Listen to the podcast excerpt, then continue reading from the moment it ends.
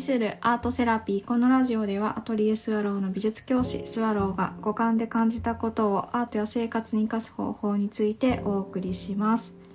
皆さんこんばんは。いかがお過ごしでしょうか？はい。やっと週末になりましたね。えー、私はなんか最近いつも使ってるシャンプーがなくなりそうになってあー変えよう買わなきゃとか思ってたんですけどなんかこれも違うかもとも思ったんですよ。なんかずっと使ってると不意にそういう時なんかありませんか？であもう違うシャンプー探すかって思って。でえー、っとそう新しいねシャンプーのこのロゴのところになんか写真が印刷されてて地平線みたいななんか写真なんですけど風景の。でシャンプーするたびにそれ見るからあうん、なんかこれ見たいんだな私って思ったんですよね。そう。で毎日のルーティンの中にそういう新しい画像が入ると結構こう潜在意識に刷り込まれて影響されるんですけど私はね。そう。ででねなんかそのシャンプーの写真がだんだん現実になんか近づいてきていてでどういうことかっていうとなんかいくつかのパーツがあるんですけど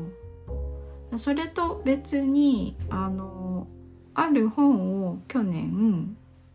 1年前に買って全集の一部なんですけどで読んでてでその時は必要な本だったから読んででもまあ秋ぐらいになったらあこれは今手元になくても大丈夫って思ったから手放そうって思ってで某アプリにあの欲しい方いくらいくらで譲りますみたいな感じで載せておいたんですよね。でもまあ故障でまああんまりなんだろうすごいメジャーなものではないので、まあ、売れるまでには時間かかるんだろうなって思って置いといたんですよ。うん、その掲載しておいて。でまあ動かないからしょうがないかなって忘れてたんです。でそのそのエピソードの点とあともう一つ。これもずっとこう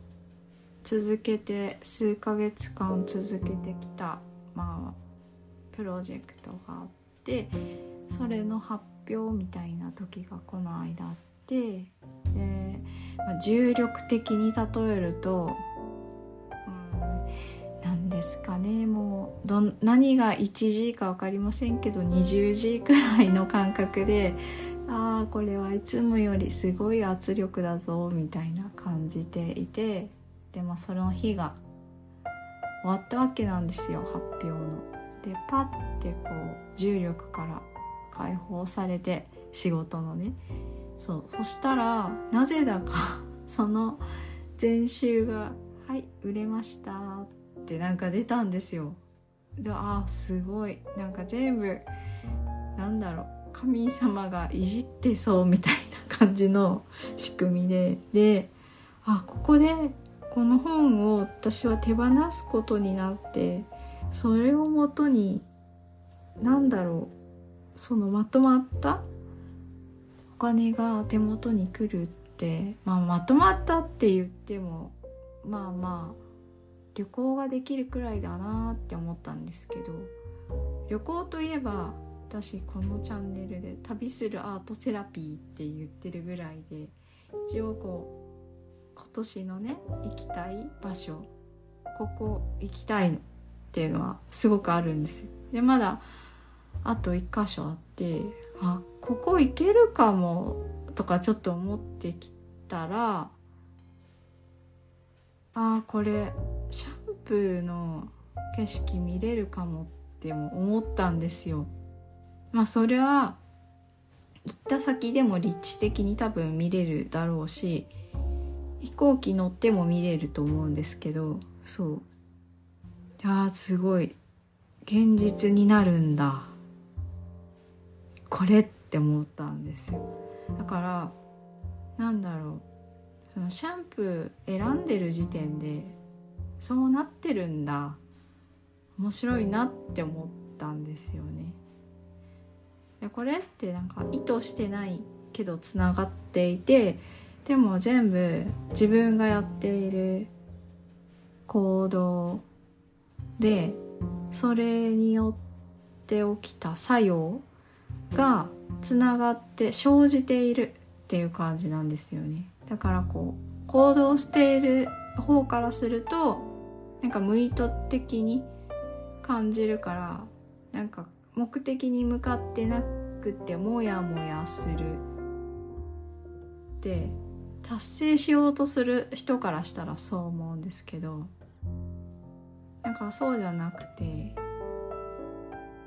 なんだろう生じるのを楽しむ。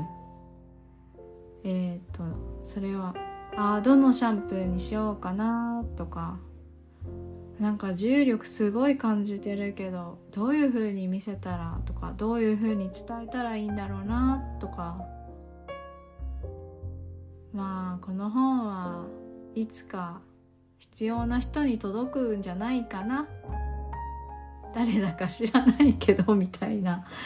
なんかそういう風にしてなんか一つ一つの事象を味わえばなんかその生じるっていう方のフォーカスになんか自然に向く気がするんですよね。そう。けどこの気がするんですよねって人はあの多分風に落ちないはずなんですけど。でもこういうなんていうか点と点が全部つながって願ってたことが叶えそうになるとあこういう風にして叶うこともあるよねっていうレパートリーが増えてなんかうん。そっちで叶えようって思っても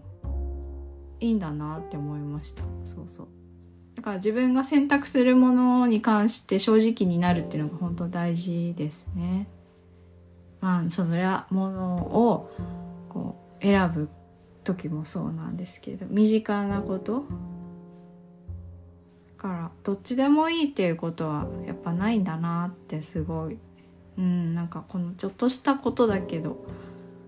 大事にしようって思いました。はい。あの